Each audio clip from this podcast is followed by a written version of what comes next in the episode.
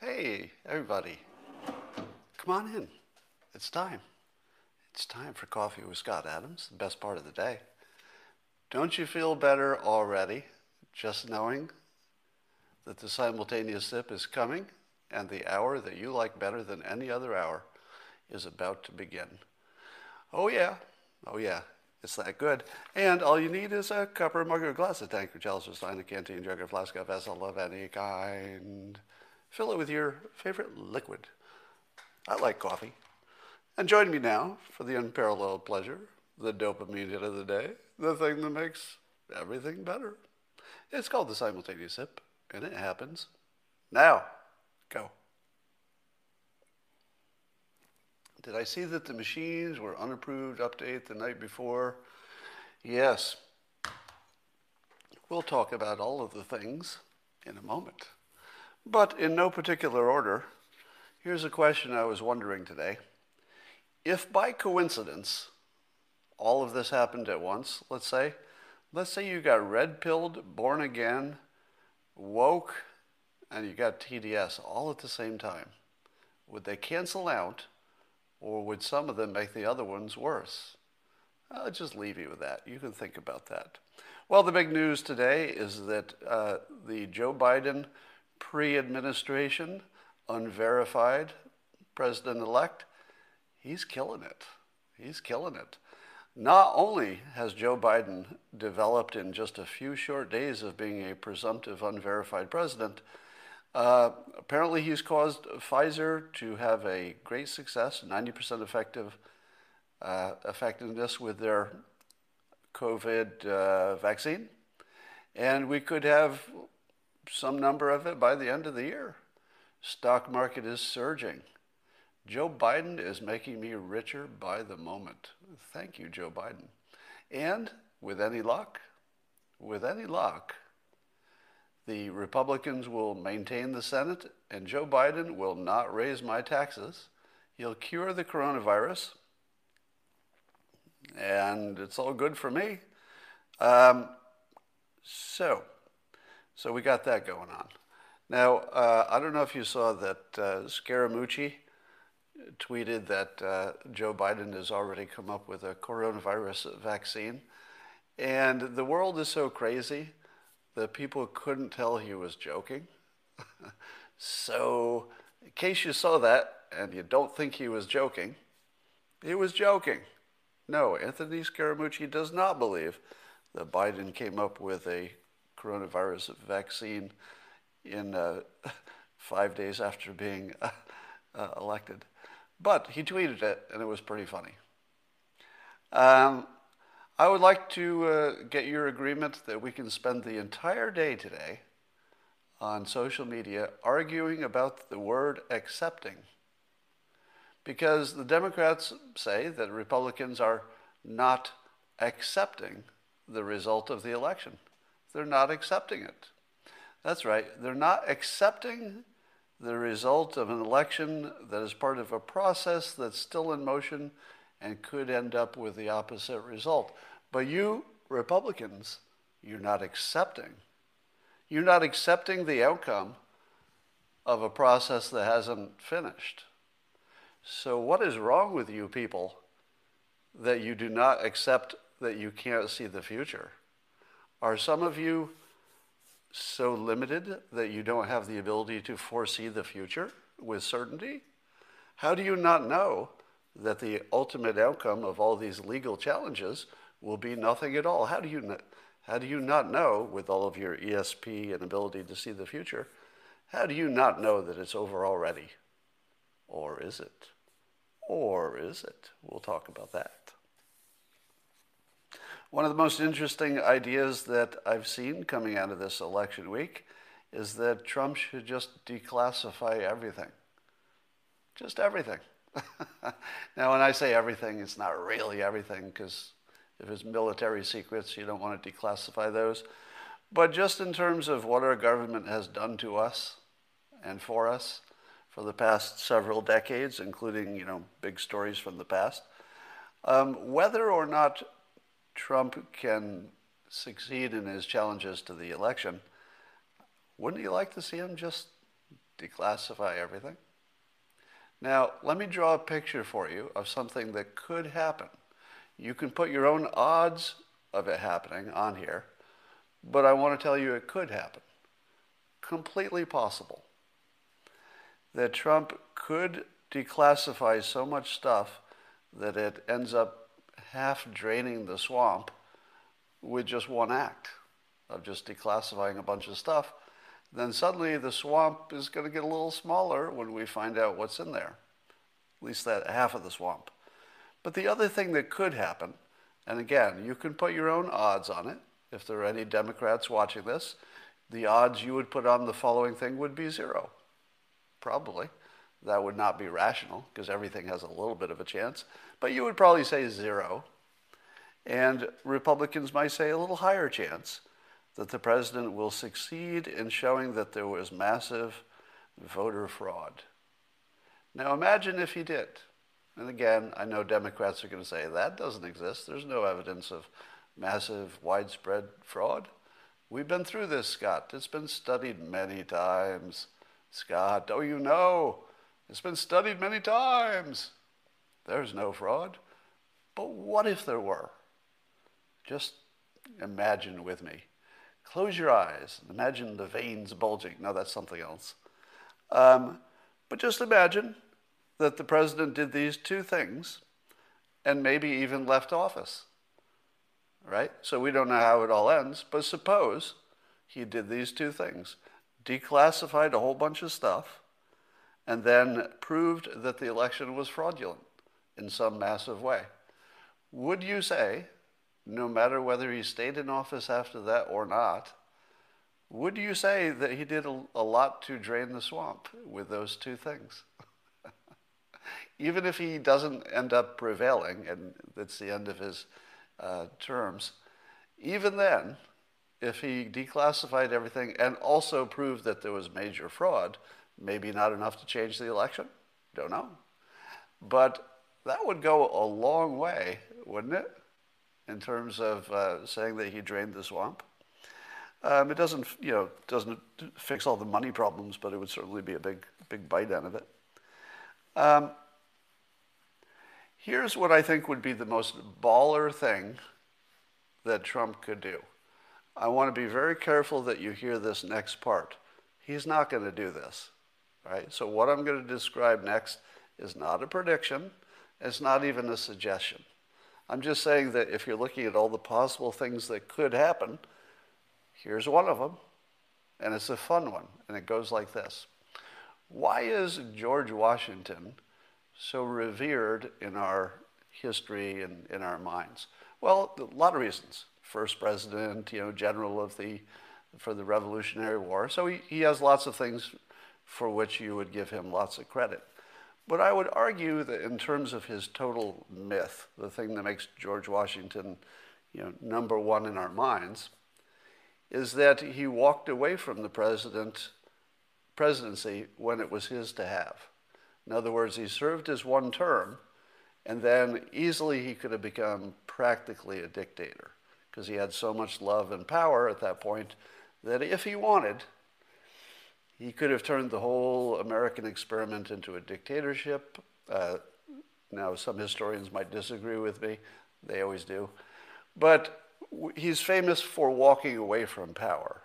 And that little model of behavior became the model which has rippled through time to the point where one of our most valued, uh, you know, I guess, traditions is the peaceful transfer of power and also the fact that we don't have uh, dictators, we have presidents, and you know you got to go after a while. It's four years, it might be eight years, but you got to go. That, that's not negotiable. You got to go sometime. So there's this weird situation which is formed in which you could imagine the following sequence of events. Now again, you're not going to put necessarily big odds on these on this happening, but completely within the realm of possible. And it goes like this President Trump challenges the vote discovers that there is massive fraud, and it reverses the, the election. Let's say there's so much fraud. Again, I know you think that the odds of finding this are really, really small and zero if you're a Democrat, but just, just work with me until I complete the picture.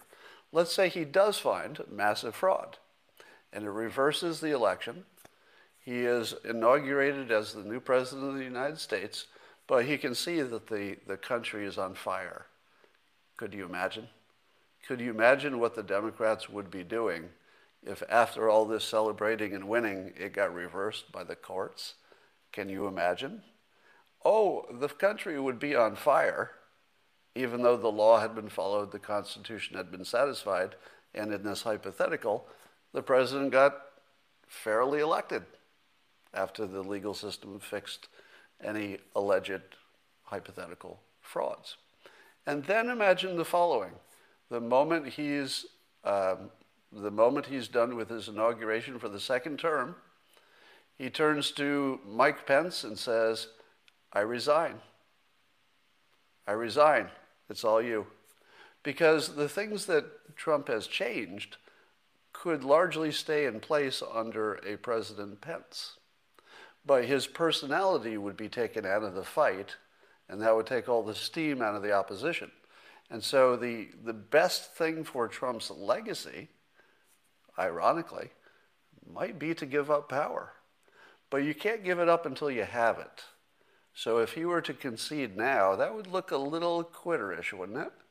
A little bit exactly not why you voted for him in the first place if you did.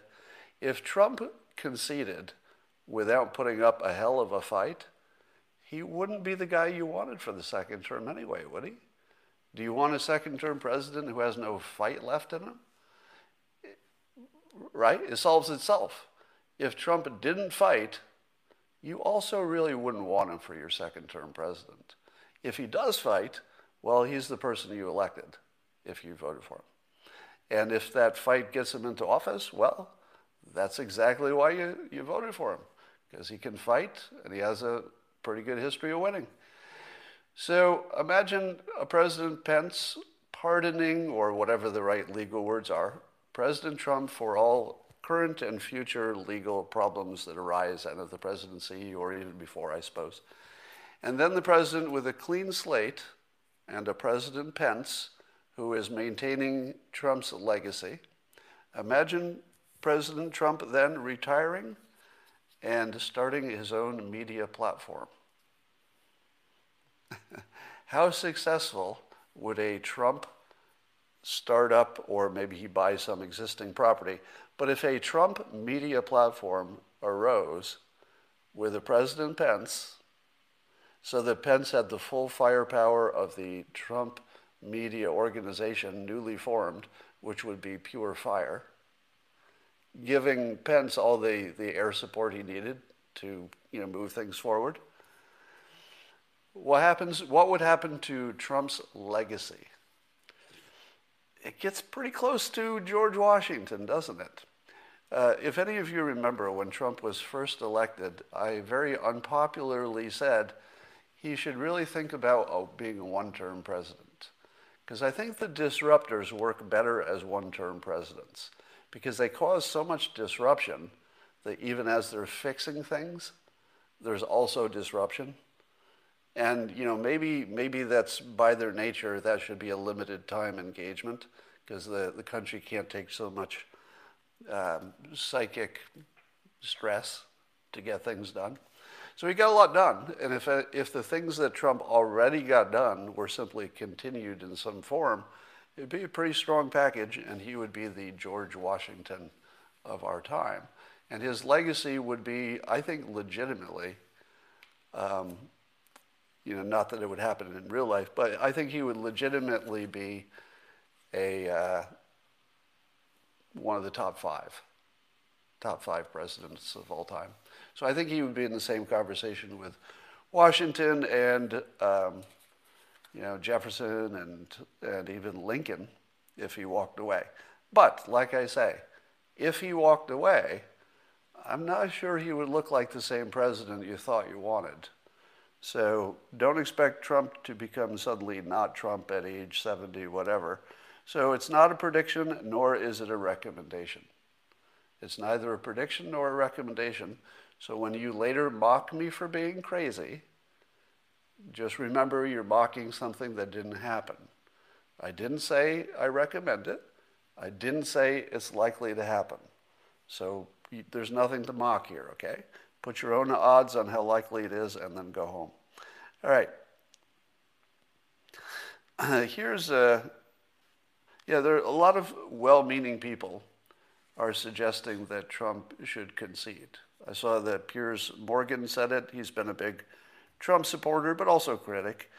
Um, you know, he does he does try to at least be reasonably, um, you know, critical and supportive when it makes sense.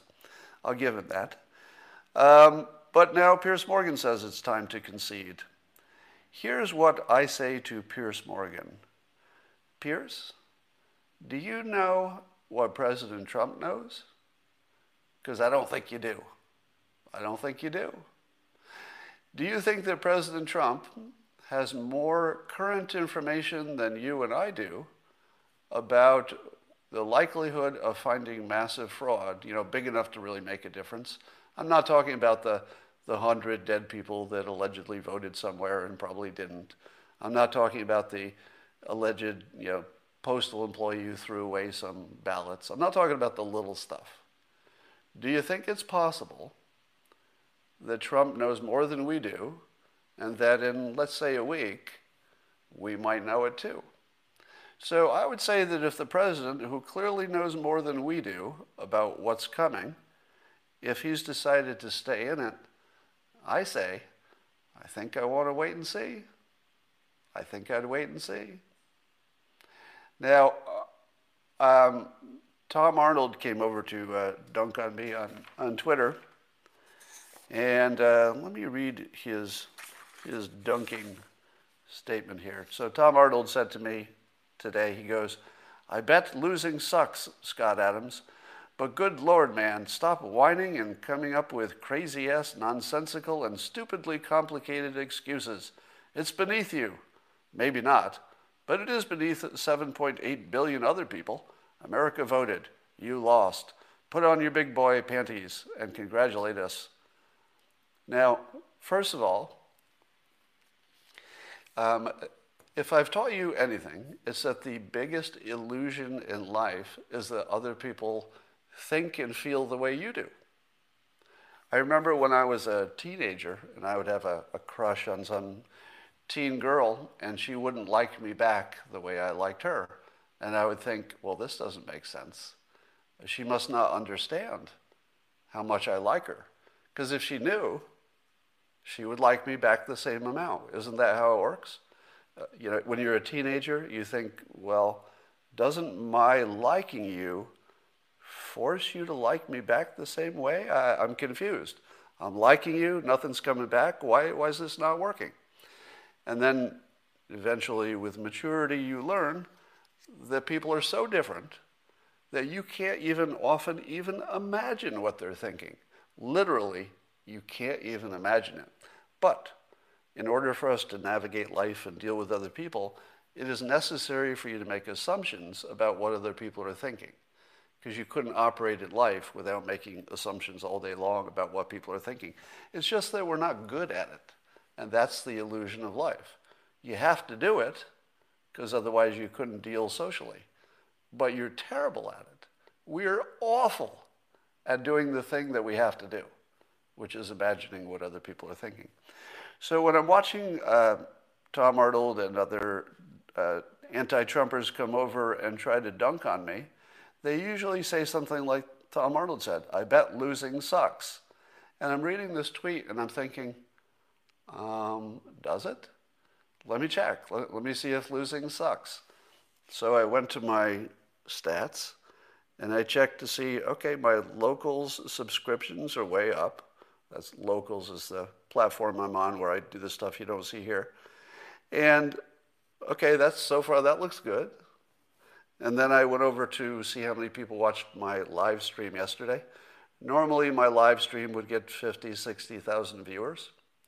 Yesterday, my live stream had a quarter million.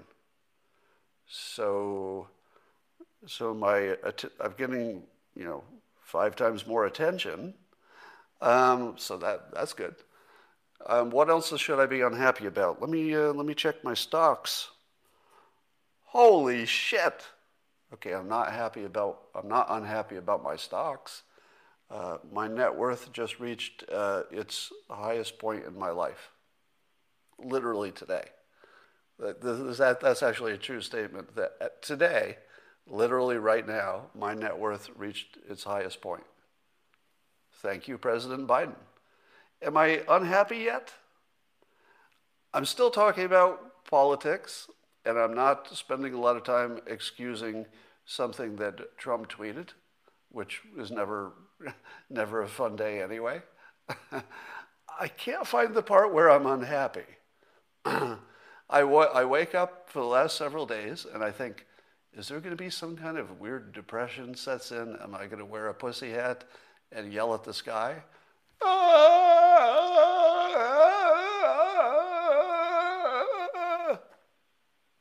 But it didn't happen. And I'm thinking, the Democrats and the people on the left are suffering, I think, a sort of universal uh, uh, illusion that the way they felt when Trump won would be in any way similar to the way that we would feel if Trump lost. And it's not. it's not even close, is it? Is it my imagination that uh, the Republicans, the Trump supporters, are having some kind of a feeling that I will describe, which is disappointment, right? Disappointment. But disappointment is a normal feature of life. Disappointment doesn't change your life. Disappointment doesn't make you go from, you know, uh, you know, happy to unhappy. You get disappointed all day long. What do conservatives do when things don't work out? blame themselves, right? Isn't that first? The first thing you do is blame yourself. Uh, I could have worked harder, you know, should have should have tried to convince more people. Um, but also, you're looking at you know the details itself and saying, well, things would have been different if this had been different and that would be different. But that's just a hobby. It's a hobby to look at what happened and say it was because of this variable or this variable, when in fact it was all the variables. You know, but it's just a hobby to say, ah, I think it was that one variable that's the one that mattered. Watch me do it right now. I will now do that hobby where I act as though there was one variable that was the one that mattered. Okay? This is my opinion, and it's my real opinion, by the way. If at any time during the election cycle, President Trump had called a press conference and said, Look, I just want to settle one thing. Uh, Biden is running his campaign based on the Fine People hoax. I want to show you the video in front of the world. I want to show you the part that he quotes, and then I'm just going to let the video play so you can see the part that the fake news doesn't show you. There's nothing else I'm going to talk about today. This is just a press conference to show you that this is the alpha hoax and it was never true, and see for yourself. And then he just plays it just stands aside and just plays it. And it gets to the point where he says, without any prompting, after he'd said find people on both sides, without prompting, you let the video play, and he goes, and I'm not talking about the neo Nazis and the white nationalists, they should be condemned totally. And on that sentence, he should just turn off the video, look at the crowd, and say, All I'm asking is that you put a little bit of scrutiny on your own media sources. This lie is one of the worst lies in American history, and you bought it completely. And it probably changed your opinions about the other allegations against me and made you think maybe those are true. Because if this one was true, it might influence you on the other ones, and people are making a big deal about this one, so you feel like this is true. If at any time the president had simply made a special press conference just about that, just on that one topic and didn't take questions. This is important. Don't take questions and then just walked off. That video would exist forever and all of his supporters could you know, retweet it every time somebody brought up that rumor. Every time Biden would say it again, it would be attached on his social media, you know, statement, and, and everybody would see the debunk. Uh, and of course, you know, maybe CNN doesn't show it, but social media would be strong enough to, to get it out. Now, it's one thing when I, I debunk it, or you know, Steve Cortes or Joel Pollak debunks it, because there's an assumption that we're sort of in the in the tank for Trump, and we would just make up anything. That's what other people would imagine. It's not true. It's not even close to true for any of the three of us that we would just make something up to win a point.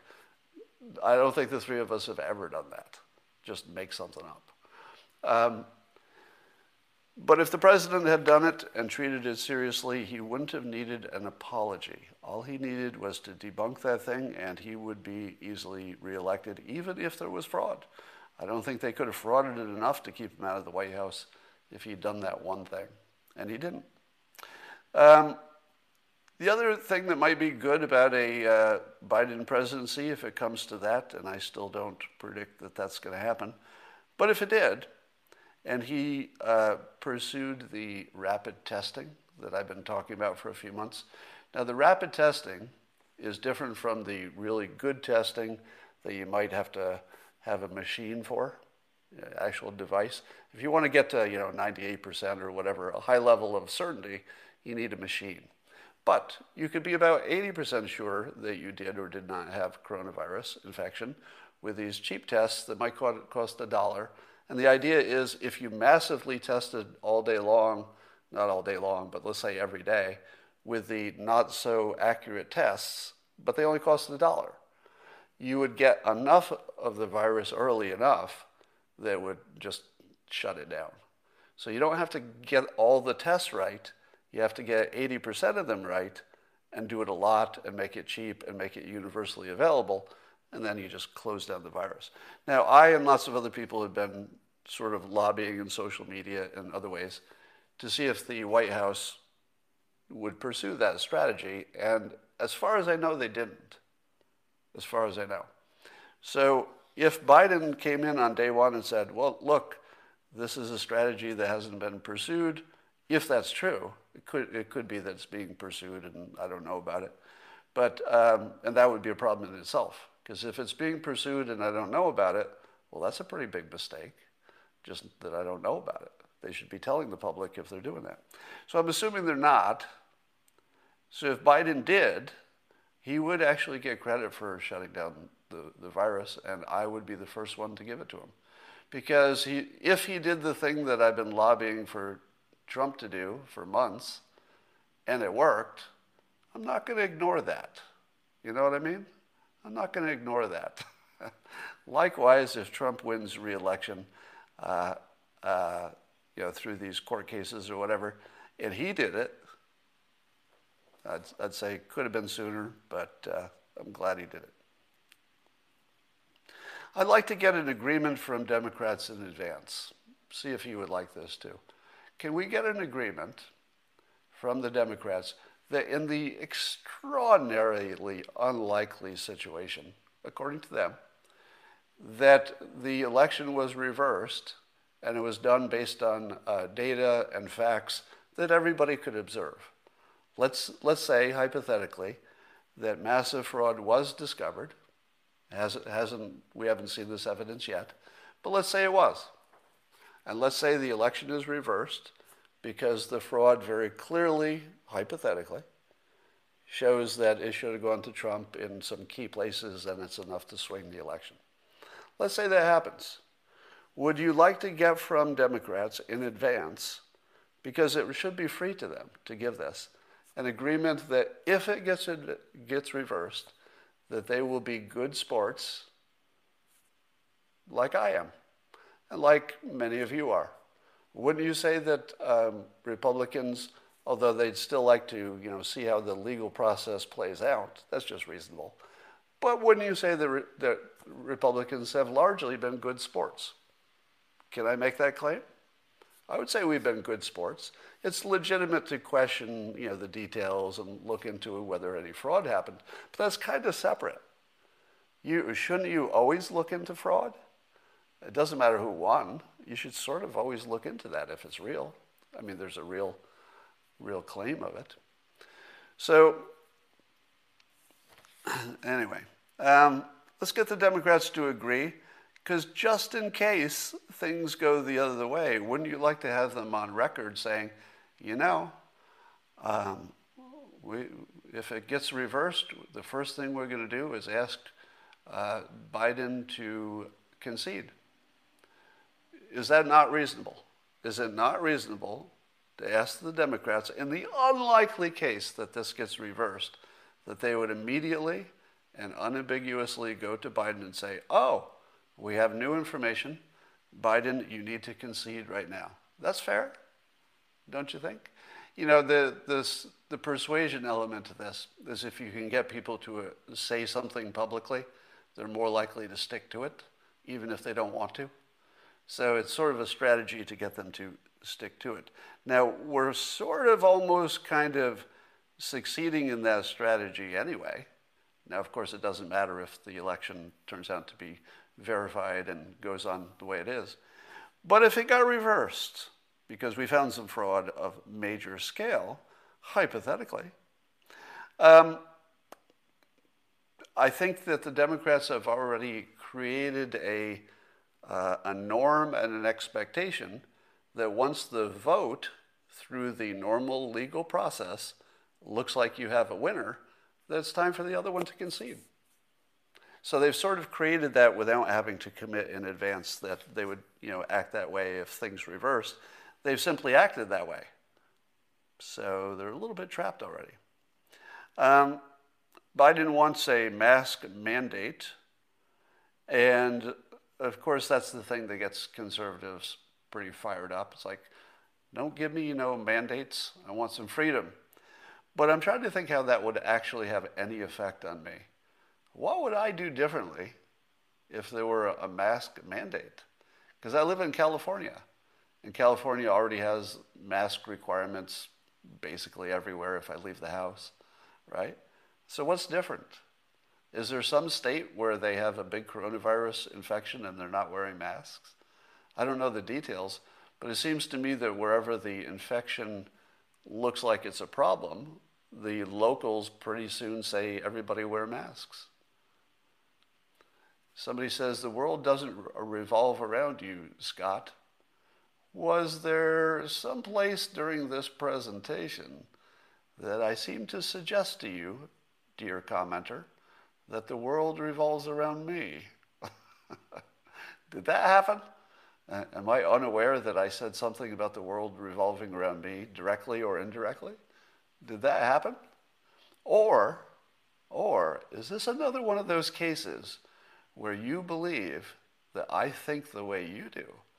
And that if you were in my situation right now and said the things I said and did the things I did, do you believe that uh, I would be thinking in my internal private thoughts that the world revolves around me? Is that why you're hallucinating? Because I, I certainly don't think the world revolves around me. That would be crazy from top to bottom. There's not even, there's not an, even any slight way that that makes sense. Indeed, I said exactly the opposite, which is that uh, people don't think like me, which is the opposite of that. All right. Enough of that. So, to me, as a persuader and somebody who cares about persuasion, just sort of as a, a hobby, if nothing else, um, I am really, really interested in how the mainstream media, the corporate media, is creating a persuasion bubble around their, their people and trying to get that bubble around you too in which they're, uh, they're sort of setting the table for persuasion and, and building a structure. And it goes like this there are several parts to it. I tweeted yesterday uh, a video that Van Jones made, I guess, maybe a few days before the election. And in the video, Van Jones is warning, presumably Democrats, because most, mostly Democrats would be looking at the video, he is warning them that Trump could try some dirty tricks with the Constitution. And he could, he could say that the, uh, the vote is fraudulent. That's happening. He could say, um, and perhaps there's a way that the, uh, the electors in the Electoral College could also believe that the vote was not credible, and then they might be freed to vote their conscience or even their political preference.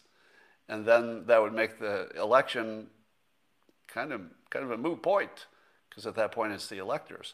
But if the electors tried to do that, uh, I don't know the details of this, so maybe I, I, might have the legalities or constitutional part wrong, but I think it can be kicked over to the uh, House. Now, this is what Van Jones was describing in it. If it goes to the House, there's an oddity in the historical way that it was created that each state gets a vote as a state, regardless of the population of the state. And by coincidence, although there is more population in blue states, there are more states that are uh, red and Republican. So if it ever went through that process of a, uh, an election that had too many questions, goes to the Electoral College, the Electoral College looks a little sketchy too, because hey, we don't like it when they don't vote the way the voters went, but of course they have a reason this time, so there's no right answer because the electors do have the constitutional power and there's a reason for it.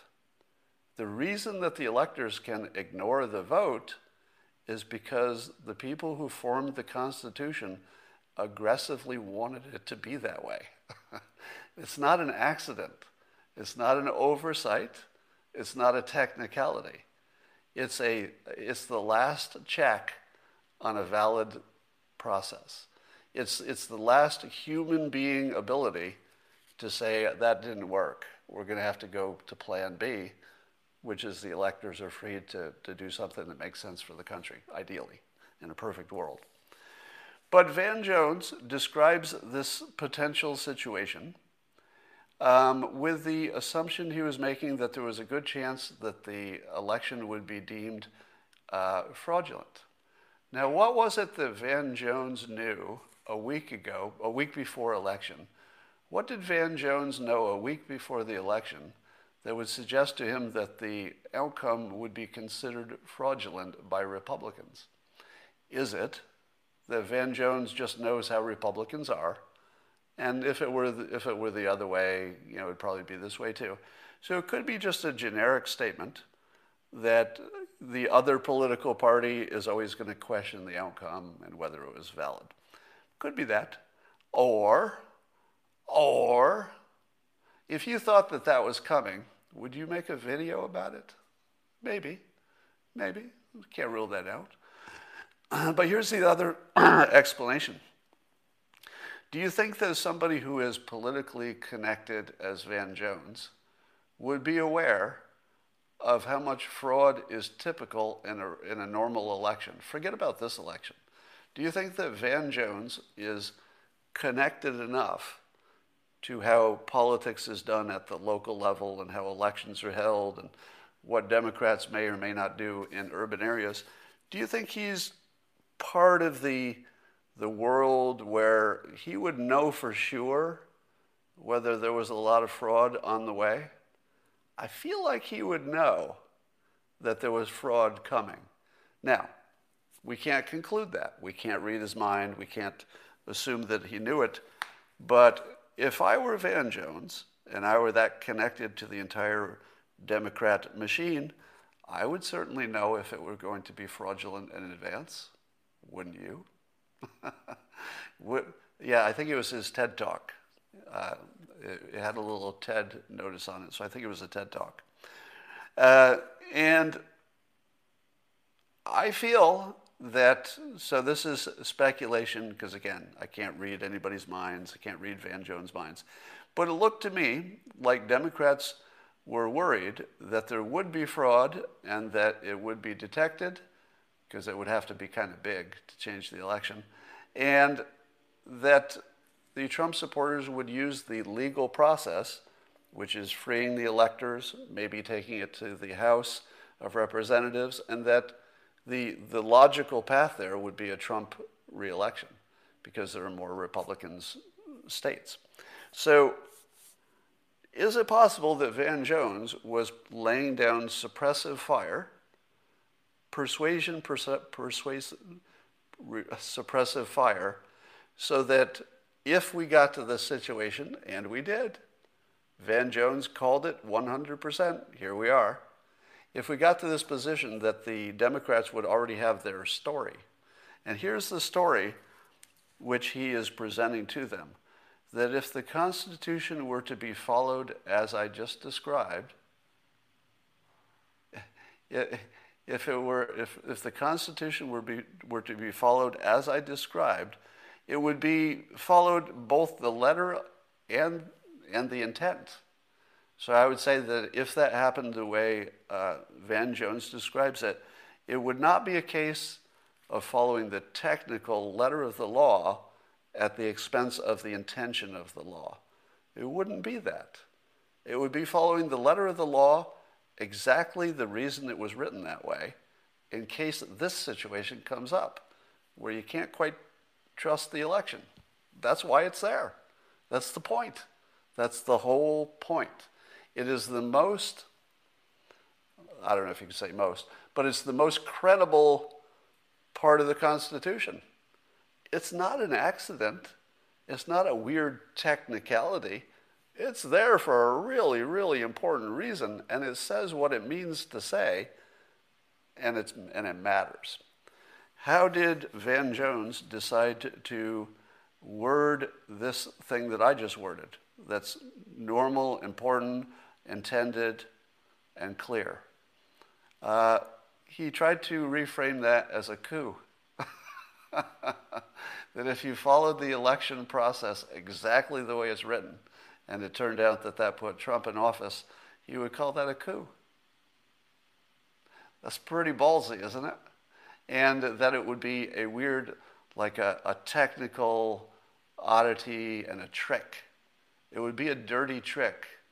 He's actually, he's persuading, and I'm not using that phrase the way it's supposed to be used, but you know what I mean. He's persuading in advance so that the entire media will form around this narrative. And this narrative could actually create this situation where you have two presidents. One that Fox News says is Trump. Let's say he, he got, uh, he got uh, success in his legal process. And CNN will say none of it happened because they followed a trick. And it's just sort of a, a technical trick but really, Biden is the president because we can just ignore that technical trick. Now, when I told you that we would eventually have two presidents, at least in terms of persuasion wise, not legally, we are heading there really quickly. This might be among my greatest predictions if it comes through. We don't know. Democrats say no chance, Republicans say maybe. And I tell you this there's a better chance than you think. That's all you need to know. Let me just tell you that the odds of Trump mounting a successful um, rebuttal to the election outcome is way better than you think. It's way better than you think. And if you're saying, but I've seen all the evidence and, you know, it's not persuading anybody yet, I would say, no, you haven't. no, you haven't. You have not seen all of the evidence. You might. I'll, I'll give it a week. Uh, if next week at this time you have seen no more evidence than you've already seen, then I think it would go exactly the way the, um, the Democrats are saying. I think that if nothing else comes out, all you know is what you know right now, President elect Biden becomes President Biden. But what are the odds, do you think, that in the next week or so, you won't find out something big that you didn't know before? What are the odds of that? Well, you'll have different opinions on that, but it kind of comes down to that. Now, here's the next part of the um, of the persuasion bubble that's being formed around this election outcome. Jake Tapper, he tweeted this. He said sources close to POTUS tell me he's being urged by Jared Kushner and Rudy Giuliani and campaign advisor Jason Miller to hold rallies throughout the U.S. pushing for recounts of votes. Dave Bossie and White House Chief of Staff Mark Meadows are urging the president to think about a concession. Right, so that's what Jake Tapper reports as the news. Immediately after he uh, tweets that, David Bossie, who is in Tapper's tweet, and uh, Tapper is saying that David Bossie is talking to the president about concession, David Bossie has a different view and says, Hey, fake news guy, somebody rolled you. You should have reached out, but wouldn't fit your narrative. How much do you love the fact that the news can report the news, and then the debunk of the news from the very person who was in the news story can happen within one minute and be posted right next to the fake news? It's kind of cool. Now, um, who do you believe? Do you believe Jake Tapper and his sources that people are trying to talk the president into uh, quitting? Or do you believe the guy whose job it is who's right in the middle of all of this, who says, uh, no, you got rolled, nothing like that's happening. Let me give you some insider information that I have myself, okay? Now, I don't like to do this, and I do, don't do it often, but sometimes I know things that you don't know. And I will tell you that uh, I know from sources that, at the very least, Rudy Giuliani is not talking to the president about quitting. I'll, I'll just leave you with that one. So I can't, I can't speak to any of the other characters who were mentioned here. Uh, David Bossie speaks for himself and says that at least the part about him is not true. And I would add to that that uh, based on what I've heard, and I believe it, Rudy Giuliani is definitely not urging the president to quit. I don't even think that's like close to anything. So there's your fake news. So part two of the attempt to persuade Biden into the White House, no matter what the vote is, would be the media simply telling you that everybody's telling the president he should resign. Because if you hear that Democrats say the president should concede, not resign, if you hear that Democrats say Trump should concede, you process that as just blah, blah, blah politics. If you hear that a, an important Republican senator, and I, this has happened, has congratulated Biden and or urged the president to concede. Ah, that means a little bit more, doesn't it? But it's still not the president. And if the fake news can convince you that the inner circle around the president are all telling him to concede, wouldn't that tell you that you should say that too? And then if you could get all of the Republicans to think it, because, hey, after all, his inner circle even thinks it, which is probably not true, then you can persuade away all of the energy from Republicans. And so part of this persuasion is to first to set up that if they had a successful defense that the Constitution would back 100%, that that's called a trick and a coup, and that everybody will say that on the Democrat side. Then secondly, tell the story, it's fake news, but tell the story that everybody, even the ones close to the president, the people who know the most, right? Don't you imagine that Jared Kushner probably knows close to 100% of what the president also knows about this situation? Wouldn't you think? At least the two of them would be on the same page. So, if it were true that Jared Kushner, looking at the same information as the president, believed that the president should concede, shouldn't you? Right? Now, you and I feel like we don't have all the information, but Jared Kushner has all the information. So if he thinks the president should concede, shouldn't you? So that's the persuasion play that's happening right now. And it is almost certainly a complete lie that the insiders are convincing the president to concede. I do think it's true that they've planned it both ways, right? Wouldn't you at least plan what it looks like if you had to go that way? So look for the difference in the reporting of the president has decided this versus people are just getting ready for either eventuality. Of course you would get ready. You, of course you would plan for both outcomes. Um, All right. Here's what I think is generally true. I think you need different presidents at different times and for different reasons. I think that Trump was the perfect president for a lot of international stuff that he succeeded with Israel, the Middle East. I think he was the right person to, uh, you know, push NATO to fund. I think he was the right person to deal with Kim Jong Un. And so there are a whole bunch of things that fall into the category of only Trump could have done them. But then there's this other category of stuff that maybe Trump is the only one who can't get it done because of history and personality and anything else. So there may be some things that Biden can simply do that a President Trump couldn't do. And one of them would be these rapid test strips. Because I would imagine that President Trump uh, was not crazy about having all kinds of uh, extra testing, and maybe that was part of why we didn't see the, the cheap test strip thing. So if Biden could do that and make it work, and let's say it's spring and between our vaccines and our rapid testing, we're, we've got on top of the coronavirus, um, I would give him some credit, no doubt about it.